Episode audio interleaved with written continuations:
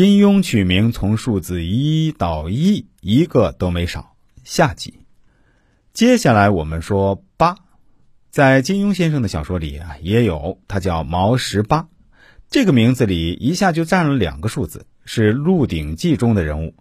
毛十八在这部剧中客串第一，其生性雄豪，蔑视公侯，所敬重者以陈近南为最。毛十八是韦小宝所交的第一个朋友，称为老兄。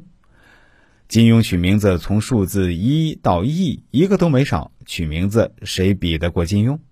关于九，大家也不陌生，他就是阿九，《碧血剑》中的主要人物。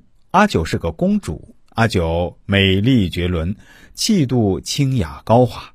她也是青竹帮帮主程竹清的女徒弟，在《鹿鼎记》中是个超凡脱俗的高手。其徒弟阿珂也是极美。把韦小宝迷得神魂颠倒。那么关于百呢？金庸小说里也有这样的名字，叫崔百全。他的兵器很有特点，是一把算盘。他的外号就叫做金算盘，是《天龙八部》中的人物。年轻时得罪了苏慕容，因此远至大理避难，在王府中伪装成账房师爷的手下霍先生。千也有，那就是裘千仞。他是《射雕英雄传》中的反派人物，在《神雕侠侣》中也出现过，为金庸小说中武功最绝顶的高手之一。一双铁掌威猛，难逢敌手，轻功更是强项。后来终于开始忏悔，拜入一灯大师门下出家，法号慈恩。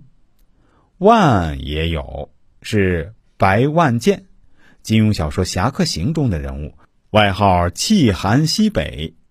白万剑是雪山派掌门人白自在的儿子，也是万字辈的二师兄，在万字辈的弟子中武功最高。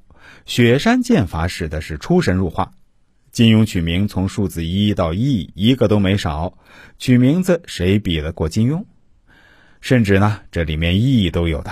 在金庸小说里有一个叫史一刀的人。身为小乞丐的他，为人忠厚老实，性情好，误打误撞的使一刀，却成了一代武学宗师。为了压住白自在徒弟的万字，便将辈分定为一。看完这些，不得不佩服金先生的才华。大家怎么看呢？金庸取名从一到亿，一个都没少。论取名的话，哪个小说家比得过金庸呢？大家说是吧？